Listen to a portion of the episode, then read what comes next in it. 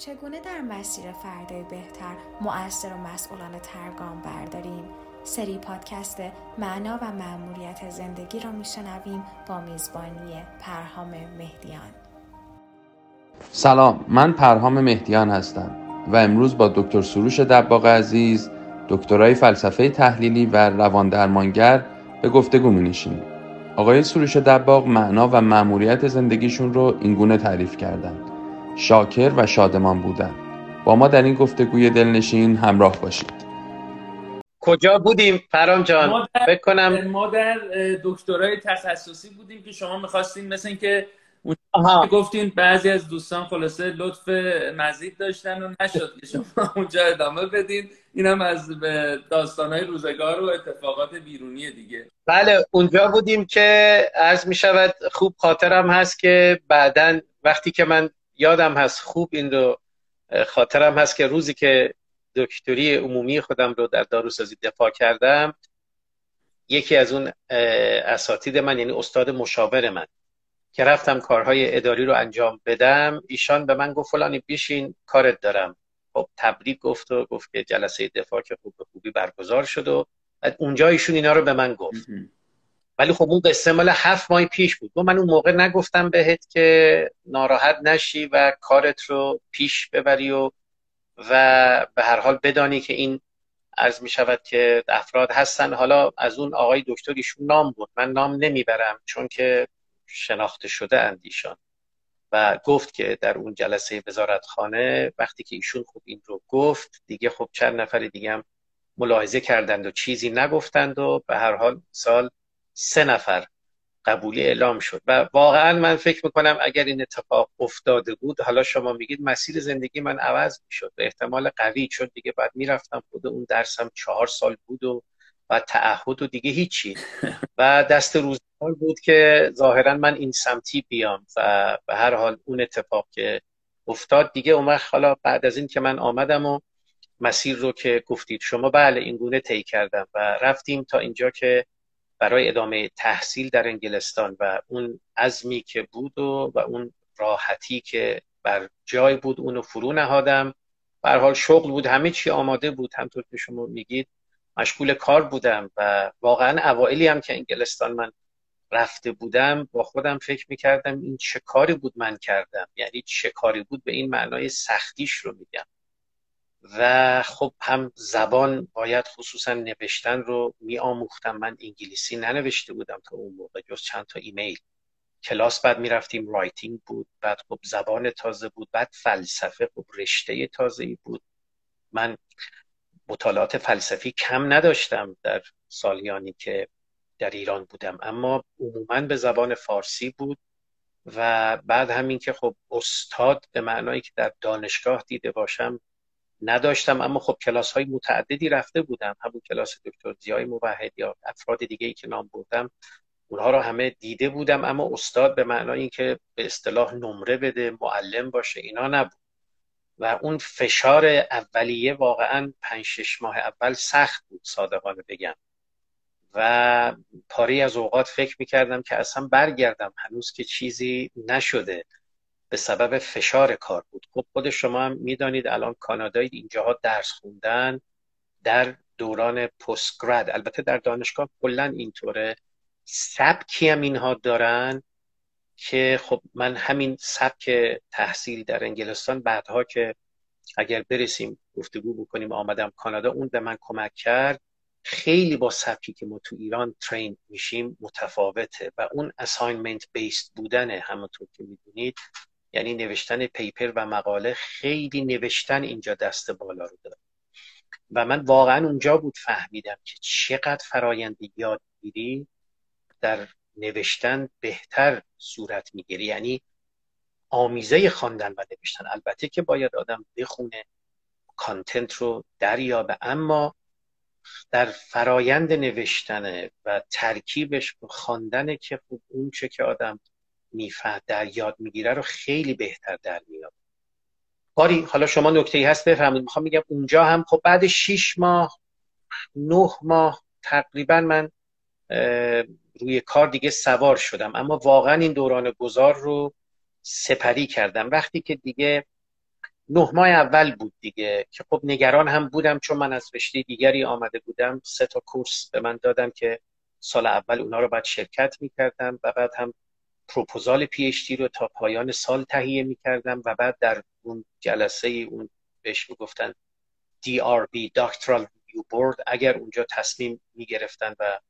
من رو آپگرید می‌کردن بعد میآمدم پی اچ دی و اون تصمیم خب بعد یک سال گرفته می‌شد. اون هشت نه ماه اول در مجموع خصوصا شش ماه اولش که سنگین بود واقعا و تا انتهای اونجا دیگه وقتی من پروپوزالم تکمیل شد و اون سه کورس سپری شد و, و بعد در اکتبر سال بعدش به من گفتن تو آپگرید شدی به پی اچ دی دیگه متوجه شدم که خب دیگه روی کار کم و بیش سوار شدم. ولی واقعا یه دوران گذاری بود. این دوران گذار شش هفت ماه اولش سخت بود. حقیقتا سخت بود. حالا من که آدم انرژیتیکی هم بودم و به هر حال استعدادهای خودم و توان خودم هم در حدی که بود فکر می‌کنم وقوف داشتم. در این حال مسیر سخت بود چون تعارف هم نداشتن. البته اینکه از رشته دیگری آمده بودم و خصوصا انگلیسی فکر کردن و نوشتن کاری بود که خب من تازه آغاز کرده بودم. یه نکته ای رو بگم پرام جان من تنها عمر دوره ای در عمرم که خوابهای انگلیسی می‌دیدم مال اون ایام. خوب به خاطر دارم که داشتم خواب می‌دیدم که توی کلاس دارم درس میدم. همین مطالبی که میخوندم یا دارم با استادم بحث می‌کنم. و این نشان میده چقدر ذهن من درگیر بوده. من دیگه خواب انگلیسی ندیدم. ولی نمی‌دونم شاید ده 20 بار ده 20 تا 20 بار من خواب انگلیسی دیدم. و این نشون میده که چقدر اون موقع ذهنم معطوف به این امر بوده. خب شما بگید اگه چیزی هست من دارم پیش میرم. بدیمه شوخی بکنم. نمی‌دونم یادتونه یا نه. برای دوستانی که با ما هستن من بگم خاطره هم باشه. فکر کنم هولوش سال 85 اینا بود که من داشتم فوق لیسانس فلسفه و منطق می‌خونم دانشگاه تربیت مدرس. گفتن آقای دکتر دباغ تازه از انگلیس اومدن. ما یه کورس فلسفه تحلیلی رو با شوق فراوون با آقای دکتر دباغ برداشتیم. بعد در حین جلسات کلاس آقای دکتر دباغ هم تازه اومده بودن ایران. واقعا من بی اغراق بگم یه سی چهل درصد کلاس به انگلیسی بود. 20 درصد هم آقای دکتر دباغ از واجه هایی که ماشاءالله اشرافشون به هم ادبیات فارسی هم عرب زیاد از لغات خاصی هم استفاده می‌کنن. خیلی از لغات عربی بود. بعد من این بار با آقای دکتر گفتم آقای دکتر این کلاس ما ظاهر نه فارس فارسی که نیست چون نصف کلاس انگلیسی هم عربی. حالا خلاصه این احتمال از اون چیزای عواقب انگلیسی فکر کردن و خوابید. بله. خب البته اونا درست میگید و در این حال خب حالا که میگید پاریش رو خب ام داشتم چون اصطلاحات بود باید معرفی می‌شد میکوشیدم معادل فارسیش هم بگم اما درسته. خب آخه الان همطور که می‌دونید پرام جان فکر کنم اون سال 85 86 بود. ادبیات فلسفه تحلیلی الان هم اونقدر غنی نیست اما هرچی که بود. اون موقع که خب خیلی نسبت به حالا ضعیفتر بود ادبیات فارسی.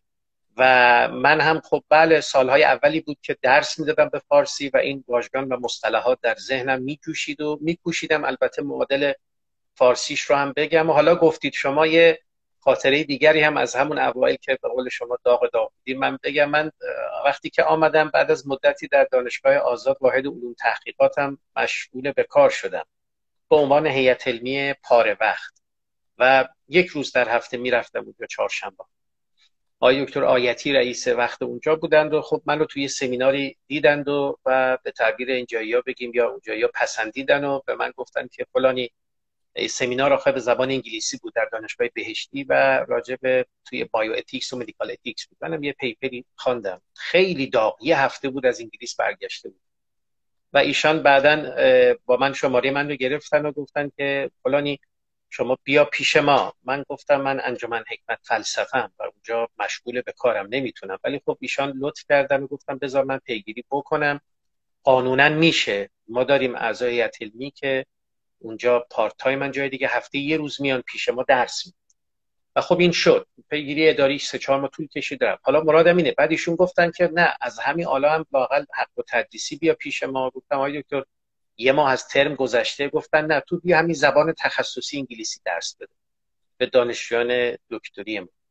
گفتم باشه. حالا مرادم اینه این که شما میگید. من شما حساب بکنید داغ داغ هم آمده بودم و این دانشجویان ما که حالا پاره‌ایشون هم از شهرستان ها می آمدن من ازشون خواستم paper انگلیسی بنویسن یه presentation انگلیسی داشته باشن. بعد بعد یکیشون آمد و به من خیلی دوستانه و در عین حال گفت آقای دکتر شما چی راجع به ماها فکر کردید؟ ما کجا فلسفه خونده این به زبان انگلیسی یا چه اساتیدی داشته این که حالا شما و بعد دیدم راست میگه یعنی من یه باری دارم رو دوششون مینهم که گفتن آخه ما اصلا تا همینجا که اومدیم یه مقاله انگلیسی خودمون نخوندیم. شما حالا می‌خواید ما انگلیسی هم بنویسیم؟ بعد دیدم راست میگه. یعنی انتظارات من اب نداره از دانشجو دکتری فلسفه غرب بخوای این کارو بکنه. اما انتظارات من با عنایت به پیشینه اونها درست بوده و بعد البته تصحیح کردم. حالا شما گفتی من یاد این خاطرم افتادم. بگید پرام جان. خیلی عالی. واسه اینکه بتونیم دکتر جان بریم به اون موضوعمون هم ذره نزدیکتر بشیم. پس این این پروسه به نظر من میاد آقای دکتر اینجوریه گاهی موقع ها یعنی معنا و مأموریت زندگی یه چیز مثلا مثل این نیست که آدم از تهران می‌خواد بره مثلا رامسر. بگه رامسر. رامسر هم مختصاتش کاملا مشخصه و جادهش هم مشخصه و خب سوار ماشین شیم بریم از جاده حالا چالوس یا هر جا بریم رامسر. انگار آدم یک تصویر مبهمی داره از اون انتهاه یعنی می‌دونه اونجا یه خبریه. یعنی نگاه که می‌کنه اطرافش رو یه مهیه. می‌دونه مثلا سمت جنوب نباید بره سمت شرق هم نباید بره. احتمالا یه جایی سمت شمال غرب تهران باید بره. بعد شروع می‌کنه به حرکت. واسه این حرکت لازمه جلوی پاشو بتونه ببینه و هر از چنگاه یه نوربالان بندازه ببینه واقعا داره در اون راستا حرکت می‌کنه. بعد انگار کم کم مسیر هی شفافتر میشه. آدم هر چقدر که میره جلوتر هم خودشو بهتر انگار می‌شناسه هم مقصد رو می‌شناسه. فقط انگار این ذهنگاهیه و خداگاهیه باید باشه که آقا من حواسم پرت نشه یهویی ببینم یه جا وسط یه جیگرکی تو مثلا اول کرج وایستادم دیگه سه روز اینجام. انگار آدم باید حواسش باشه که من در یه مسیری بودم در یه اینجوری بود مال شما یعنی تصویر کم کم کم کم شفاف می‌شد که رسیدیم به این معموریت شاد و راضی بودنی که شما بعدا به زندگیتون اضافه کردین یا نه. از یه جایی به بعد یه تصویر خیلی واضح و مشخص بود این مسیر و این سفر. بله چنان که گفتم نکات خوبی. پرهام جان شما طرح می‌کنی و من رو به تعمل بیشتر در خودم در ادامه این گفتگو وامی داری و خب میکوشم صادقانه و به قدر وست مطابق با خودانگاره و self-image خودم سخن بگم. فکر می‌کنم همونی که گفتی شماست. یعنی رفته رفته این مشخصتر شد. یعنی خب من دیگه از وقتی که اشاره کردم که خب سال اول اون سختی ها عرض می شود که سپری شد من احساس کردم که روی کار دیگه از سال دوم مسلطم. خب خوشبختانه supervisor خوبی هم داشتم و مرادم اینه. یعنی فکر می‌کردم دیگه خب من بناس کارم تمام بشه و برگردم ایران. همین هم شد. و تو این حوزه کار کنم. در ذهنم من بود که رفته رفته شروع کنم. خب می‌دانستم برمیگردم درس میدم و رفته رفته به نوشتن هم فکر کردم. و در واقع اولین کتاب من وقتی که اونجا بودم یعنی کتاب آین در آینه که مروری بر آراء دین شناسانه عبدالکریم سروش بود که خب هم گزینشی از آثار ایشان بود و هم یک مدلی که من به تفصیل در مقدمه توضیح داده بودم همون ایام اون موقع منتشر شد و وقتی که من آمدم ایران مرادم اینه اینکه شما دارین میگید قصه میشن و ویژن گویی که بله یعنی فکر می‌کردم خب دیگه مسیرم اینه و می‌دانستم دیگه خب با کاروبار داروسازی که قرار نیست به اون برگردم و خب در همین حوزه اشتغال داشتم هم درس می‌دادم و هم می نوشتم به حقیقتش. حالا چون بحث مأموریت و معنا انگار که در اونجا من حالا از تعابیر مازلو بخوام استفاده کنم فلاریشینگ رو تجربه می کردم شکوفایی رو. و انگار اون خود شکوفایی رو یا تحقق بخشیدن به خود یا به تعبیری که راجرز میاره fully functioning person یعنی به سمت انسانی که در آستانه تحقق خودشه. و نوعی سیرورت رو تجربه می‌کنه. ظاهرا به این معنا بوده.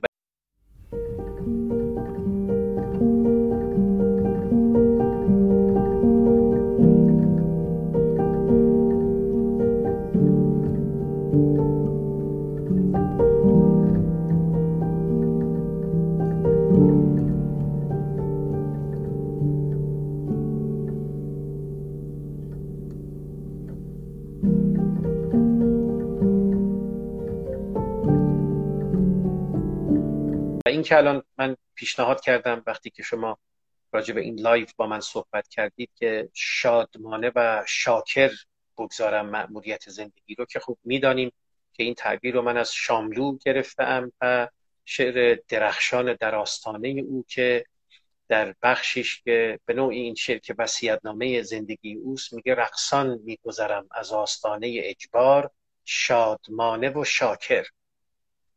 و در انتهای این شعر هم میگه سفر میگه فرصت کوتاه بود و سفر جانکاه اما یگانه بود و هیچ کم نداشت.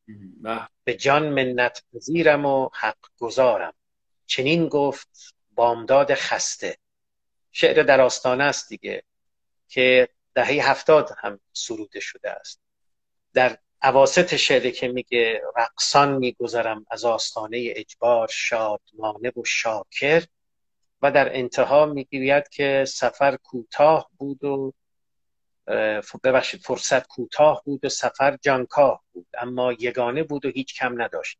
می‌خوام میگم تو این مسیر که سیرورت شدن انگار اون معنا و مأموریت حالا یا اون میشن و ویژنی که هست رفته رفته محقق میشه. به صورت تدریجیه. یا اون نکته که شما به نیکی مثالی که زدید بله آدم اون افق رو انگار می‌بینه و تلاش می‌کنه که معطل نشه وسط راه. یا اگر یه اتفاقی میفته به قول شما اون جیگرکی که مثال زده و خب وای میسه پنج ساعت شیش ساعت حتی یه روز. اما حواسش هست که قرار اینجا یه هفته بمونه. بس باز میمونه. اون سفرم یعنی همون سیرورته. یعنی من و شما پیدا بکنیم که در چه کاری وقتی گام می نهیم اون فلاریشینگ اون شدن رو بیشتر تجربه می‌کنیم و این کاملا می‌تواند به تعداد ما آدمیان محصولات و فراورده های مختلفی داشته باشه. من فراوان توی این سالیان مخاطب دوستان عزیزی در داخل و خارج کشور بودم که فلانی من مهندسی خواندم پزشکی خواندم می‌خوام بیام عرض می‌شود فلسفه بخوانم. و شما پیشنهاد می‌کنی یا بعدش من چی کار بکنم؟ من پاسخم به اون دوستان الان هم همین عرض می‌کنم که قرار نیست ما جا پای یکی دیگه لزوما بذاریم. مهم اینه که اون دل مشغولی های ما و اون معنایی که هست یا در همین مسیری که پیش میریم ببینیم به درد چه کاری می‌خوریم و این رفته رفته محقق میشه. ما از دیگران ایده می‌گیریم از مشیشون از زندگیشون. اما قرار نیست که مثل اونها عمل بکنیم. لزوما. می‌دونید چون هر کسی سفر زندگی شخصی خودش رو داره همطور که می‌دونید و بعد این معنایی که بسته به اون پیشینه تربیتی معرفتی و توانمندی هایی که ما هر کداممون حالا الان که من تراپیستم این رو خیلی بهتر می‌فهمم. در کارم هم می‌بینم. هر کدام از ما توانمندی داریم. توانمندیامون با هم فرق می‌کنه. نقاط قوتی داریم و نقاط ضعف به درد کارهایی می‌خوریم و به درد خیلی کارها نمی‌خوریم. دانستن اینها که از جنس خودشناسی و خودکاوی و خودپالاییه و اینکه من استعدادهام یا اینکه به درد چه کاری می‌خورم رو دریابم کمک می‌کنه که این مسیری که شما ازش یاد می‌کنید پیش بگیرم و معیوس نشم. البته آدم می‌تونه برخی مسیرها رو هم اشتباه بره. ولی زود دریابه و مسیر رو عوض بکنه. مثل وقتی که ما تو جاده میریم و یه راهی رو اشتباه میپیچیم خوب میشه. بله آدم همه جایز الخطایی میشه اما به شرطی که نه اینکه دیگه چون مسیر رو خطا رفته دیگه روش نشه و ادامه بده این دو تا پنج سال ده سال. این ترایل ان ارور یعنی این آزمون و خطا هم البته که در ما هست و می‌تونیم این کار رو بکنیم اما به هر حال مسیر رو پی گرفتن و پیش بردن به این معنا فکر می‌کنم خود شکوفایی ما رو و به مستاق راه خود بگوید که چون باید رفت. البته با داشتن یک ویژن و میشنی همون که اون تصویر رو جلو ببینی و بدانی که می‌خوای چه بکنی. بله فکر می‌کنم موارد متعددی هست. حالا اگر نشد چون من دوست دارم راجع به بقیه این مسیر هم با شما و دوستان صحبت کنیم شاید یه نوبت دومی هم داشته باشیم چون به وقت آخر وقت نزدیک میشیم. می‌خوام بگم خیلی از مواقع دیدم و دیده ایم که ما ممکنه هی بخوایم به امور مختلف سرک بکشیم. من اینم می‌خوام اشاره کنم چون با اون رسالت و معنای زندگی که شما میگید به نظرم نسبت وسیقی داره که آدم به مستاق این تمثیلی که من در جاهای دیگم بعضا استفاده کردم که ما هممون یه خونه داریم یا فرض کنید بعضی دو تا خونه دارن و بعد جاهای دیگه همه مهمونی میریم اما نمیشه آدم همیشه مهمونی بره. بیشتر اوقات تو خونه است اما خوب هر از گاهی مهمانی هم میره. از این استفاده می‌خوام بکنم آدم مسیرش رو مشخص اگر بکنه که خب یه جا خونش باشه کارش باشه بارش باشه یا حتی اون تفکیک میانه job و work هم که می‌دانیم وجود داره که لزوما job و work نیست یعنی آنچه که معیشت آدمه با آنچه که علاقه آدم به هر حال اون job رو مشخص بکنه به work هاش هم بپردازه. اما اینکه من در رفتن مهمانی از این سو به اون سو باشم دائما یا ندانم به امور مختلفی سرکی بکشم تو هر کاری اینا خب اون رضایت باطن رو هم به آدم نمیده. و اون سودای سر بالا که آدم داشته باشه که می‌خواد این مسیر رو پیش بده من فکر می‌کنم این خیلی به اون رضایت باطنه یا همون معنا و معمولیتی که شما میگید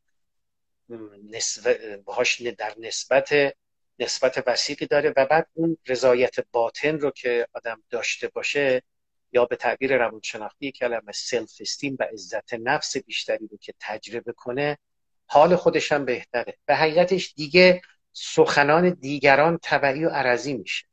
آدم به کار خودش ادامه میده.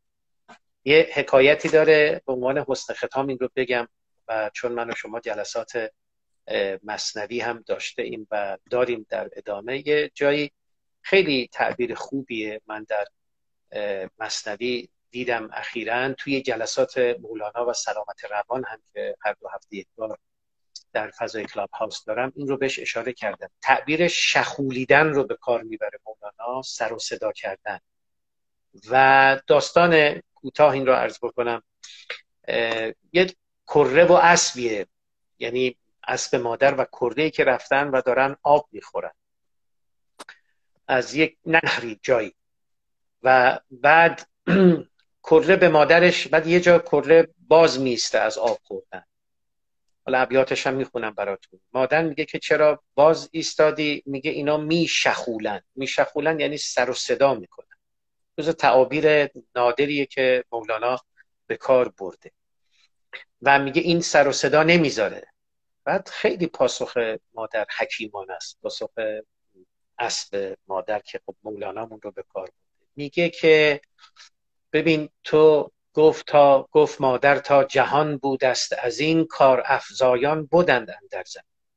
این تو کار خیش کن ای ارجمند. زود کیشان ریش خود بر وقت تنگ و می‌رود آب فراغ پیش از آن که از هجر گردی شاه شاه خیلی است. میگه تو کار خودتو بکن. یعنی اینکه معطل دیگران بشی این سر و صداها این مزاحمت ها همیشه هست. ببین تا بوده دنیا این بوده. کار افزا اینجا یعنی کار شکن. کسانی که مزاحمت ایجاد می‌کنن. گفت مادر تا جهان بود است از این کار افزایان بودن اندر زم هین تو کار خیش کن ای ارجون زود کیشان ریش خود برمیکنن این می‌خوام بگم نکته ای هم هست که وقتی آدم این مسیر رو اختیار و انتخاب بکنه و اون معنا رو که دربارش سخن میگیم که در حال سیرورت و شدن محقق بشه این کار یا به تعبیر من کارک که اونم از مولوی اخذ کرده ام رو آدم پیش می‌بره و اون نشاط رو و اون رضایت باطن رو می‌تونه پیدا کنه. و بعد هم خیلی اینجا کسرت در کنه هر کدام از ما به کاری می آییم چنان که آوردم و به کارهایی نمی آییم و, بعد این قیاس هایی که می‌تونه نشاط رو از من و شما بگیره خب این رو باید فرو بنهیم. من این ابیات که خواندم برای شما رو خیلی از اوقات با خودم زمزمه می‌کنم و فکر می‌کنم این یک تسلی خاطرم به آدم میده. چون برخی از اوقات آدم سخنان غیر منصفانه تو هم با بغض خشم کینه میشنوه راجب خودش راجب دیگران. و بعد میگه کاش که اینها نبود. اما خب یه حکیمی مثل مولانا به درستی 700 800 سال پیش میگه به ما که ببین تا بوده همین. تو تنظیم کن رابطت رو با اونها. میشخولیدند هر دم آن نفر بحر اسپان که حالا هین آب خرد یعنی آب بخور. بعد آن شخولیدن به کره می‌رسید سر همی برداشت و از خور میرمید. اون سر و صداها رسید به این کره و دیگه نخورد. بعد مادرش بهش گفت که چرا نمی‌خوری؟ گفت کره می شخولند این گروه. ز اتفاق بانگشان دارم شکوه. گفت مادر تا جهان بود است از این کار افزایان بودند در بله. گفت این سر صدای به من می‌رسه. و من نمی‌تونم میترسم و کلافم نمی‌تونم. یعنی اذیت میشم نمی‌تونم آب بکنم گفت نه ببین تا بوده همین. تو کار تو بکن. می‌دونید؟ خیلی حکیم ها. خیلی قشنگ. واقعا همینه. یعنی اگر آدم تا حدودی که می‌دونه راه درستش چیه یه جاهایی باید دیگه انگار feedback رو بگیره ها. ولی وقتی خودش میگی می‌بینه که این feedback رو کجا باید بذاره و feedback سازنده ای نیست واقعا یه موقع باید آدم دیگه تاب‌آورانه بره تو مسیر زندگی خودش. حالا چون با آقای دهباشی ما گفتگو داریم من اینو یاد بکنم از این آقای دهباشی اومدن دفتر ما. من گفتم آقای دهباشی بابا یه تیمی تشکیل بده. آخه مگه میشه یه نفره همین کارا رو کرد؟ بابا حیفه و اینا. گفت ببین فلانی من یاد گرفتم تنها کسی که می‌تونه این کارو ببره جلو خودمم. و چشامو بستم گوشامو بستم فقط دارم کارمو می‌کنم. چون دیگه می‌دونه داره کار درستشو می‌کنه. حالا میگم این به معنی اون فیدبک گرفتن و انتقاد پذیر بودن اصلا می‌دونن دوستان موضوع در جای دیگه است. یعنی آدم وقتی مسیر رو تشخیص میده چون دیگران نیستن در پوست تو که بدونن تو داری چی رو نگاه می‌کنی. وقتی خودت راه رو تشخیص میدی دیگه باید یه مقدار اون شهامتر هم آدم داشته باشه و بره جلو و به قول اون بیت زیبا کار خودشو بکنه و بعدا هم البته اثراتش دیده میشه. بعدا هم اونایی که شاید میترسوندن از اون راه بیان بگن به به و چهچه برات دستم بزنن که تو تونستی کار زیبا رو بکنی. سروش جان خیلی بحثای قشنگی بود و من حیفم میاد چون که فکر می‌کنم دیگه time این جلسه تموم شده ولی خب این مسیر خیلیش مونده و بعدا خب شما اومدین و کار روانشناسی رو خوندین و الان هم به کار counseling و روان درمانگری در کانادا مشغول هستین. در کنار کارا و مشغله های دیگه که هنوزم هست و به زیبایی دارین اونا رو می‌برین جلو. دوست دارم در قالب یه جمله بگم که اینو بپرسم حداقل اینو داشته باشیم تا بعد انشالله اگر فرصت شد بتونیم این گفتگو رو ادامه بدیم. توی این مسیر قطعا سختی های زیادی بوده. حالا من تا حدودیش رو می‌دونم. بالاخره این پروسه 7 ده ساله گذشته بعدا مهاجرت یه جورایی میشه گفت اجباری از ایران و بعدا این خود مهاجرت که سخت وقتی اجباری هم میشه قاعدتا سختتر میشه. پروسه ای که آدم بتونه خودش رو جا بندازه. ولی تو همه این مسیر شما سعی کردین اون کارهای مورد علاقه رو ادامه بدین و پی ببرین و اون پیش بگیرین کارا رو و خلاصه پشیمون نشین. حتما یه جای خسته شدین ولی کار رو زمین نذاشتین. اگه بخواین تو یکی دو جمله بگین اون چی بوده که آدم رو نگه میداره؟ یعنی چیه که به آدم این امیده رو میده که آقا من ادامه بدم من خسته نشم من پشیمون نشم من کار کنار نذارم؟ برای شما چی نجات دهنده بود تو روزای ناامیدی. حتما هم ناامید میشیم. قرارم نیست که بگیم الان هیچ وقت سروش دباغ ناامید نشده. همیشه در یه مود صد درصد رفته جلو. حتما یه روزای آدم خیلی مودش پایین تره حتما یه روزای ناامیدی رو تجربه می‌کنه. ولی چی بوده که سروش دباغ دوباره به حرکت در میاد؟ در طول این سالا من فکر کنم 20 چل کتاب تا حالا انتشار پیدا کرده.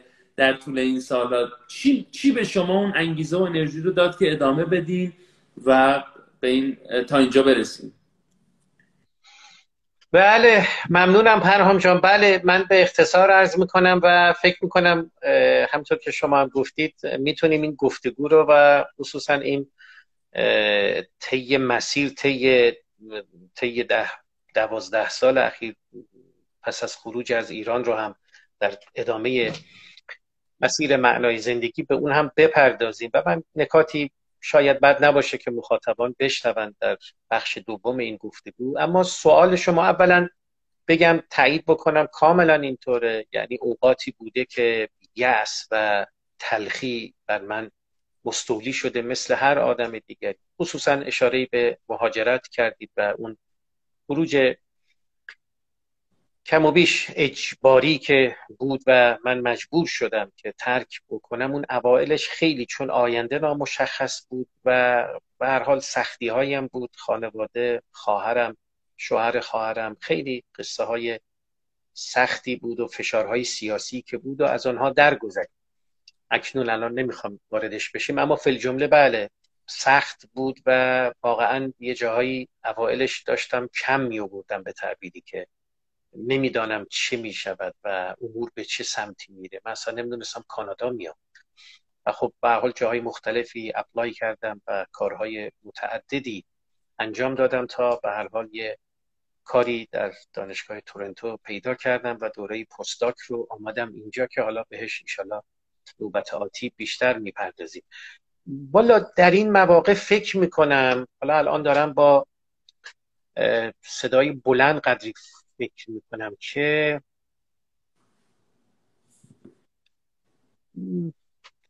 فکر می‌کردم که خب شاید این چنین بود یعنی در راستای همون معنا بخشی به زندگی موقع من سلیگمن نمی شناختم بلد نبودم.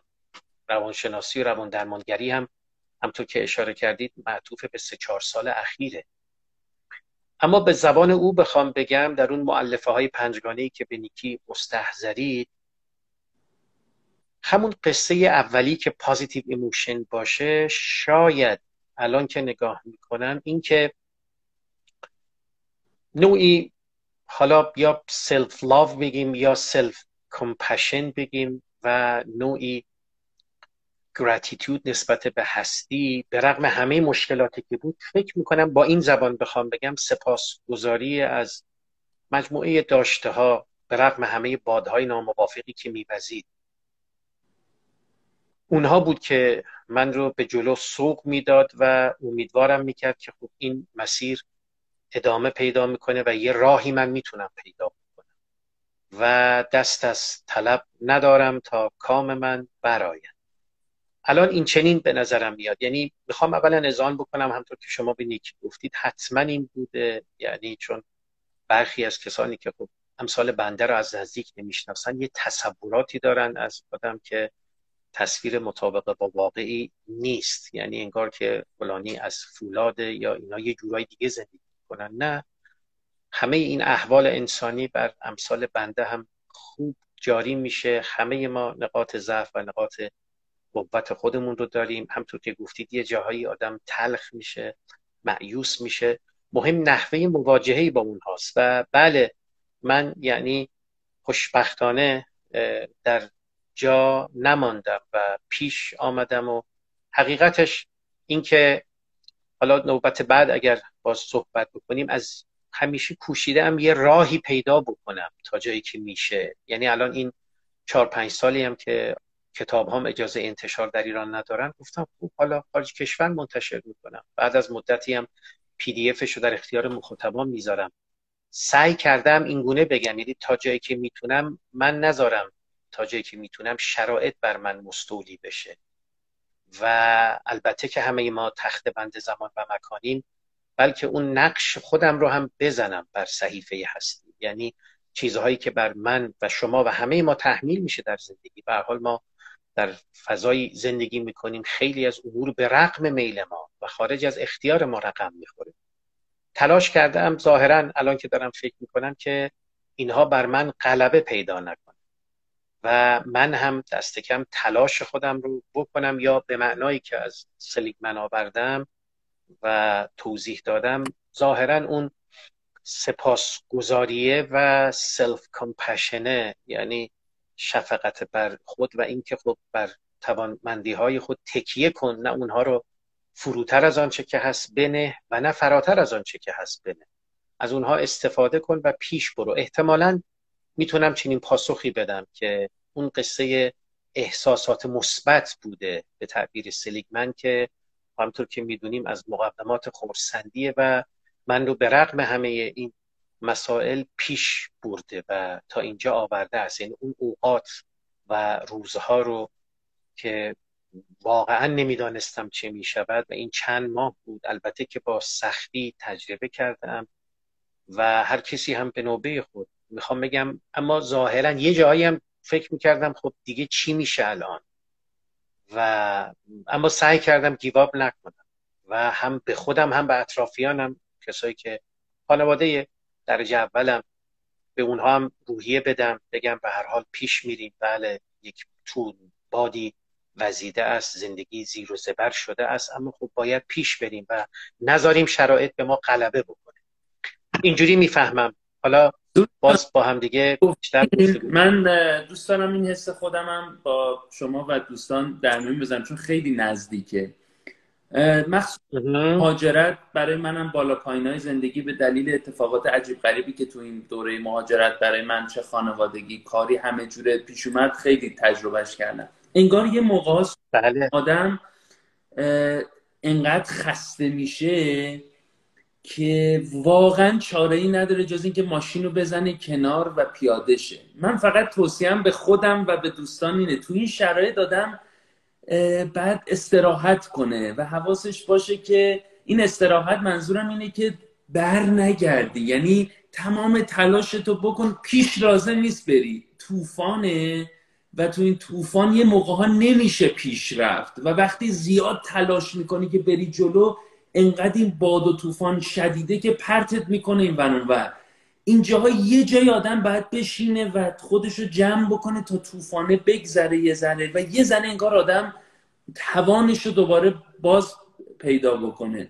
و بعد باز یه قدم دیگه. من این چیزی که شما از سلیگ من میگین برای من خیلی پیش میاده منم سعی می‌کنم با دوستان در میون بزنن دیدن امید و خوشبینی سروش جان ویژگیش اینه که امید رو تو دل آدم زنده می‌کنه. یعنی آدم واقع بینانه وقتی خوشبینه میگه آقا این چنان نماند و چنین نیست هم نخواهد ماند. یه تغییری می‌کنه شرایط و امیدوارانه که به زندگی نگاه می‌کنه با اینکه خیلی خسته میشه با اینکه واقعا ممکنه بارها بارها بشینی و به حال خودت گریه کنی که چرا الان اینجوریه.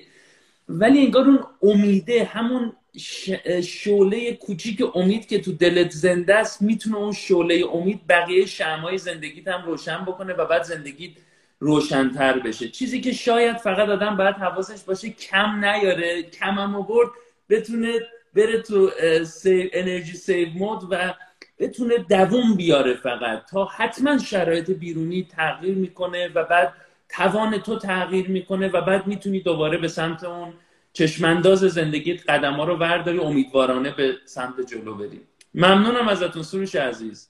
ممنونم. پرام جان دکتر خیلی خوبی در انتها گفتی و من هم از این گفتگو لذت بردم و گفت به قول مولانا من تو را مشغول می کردم دلا یاد آن افسانه کردی عاقبت. به حال شما باعث شدی من یک سفری در تونل زمان بکنم و با هم دیگه اموری رو فرایاد بیاریم و این سفر رو به تعبیر شما مرور کنیم. حالا امیدوارم به زودی بخش دومش رو هم با, با هم دیگه برگزار بکنیم و از تکمله تجربه زیسته خود در این باب سخن بگم و از نکته سنجی های شما و احیانا دوستان هم استفاده کنیم. مجالی نشد امروز از ملاحظات دوستان استفاده کنیم. بسپاریم به نوبت بعد و من مشتاقم از ملاحظات عزیزان هم افسون بر نکته سنجی های شما استفاده کنم. خوشحال شدم. ممنون از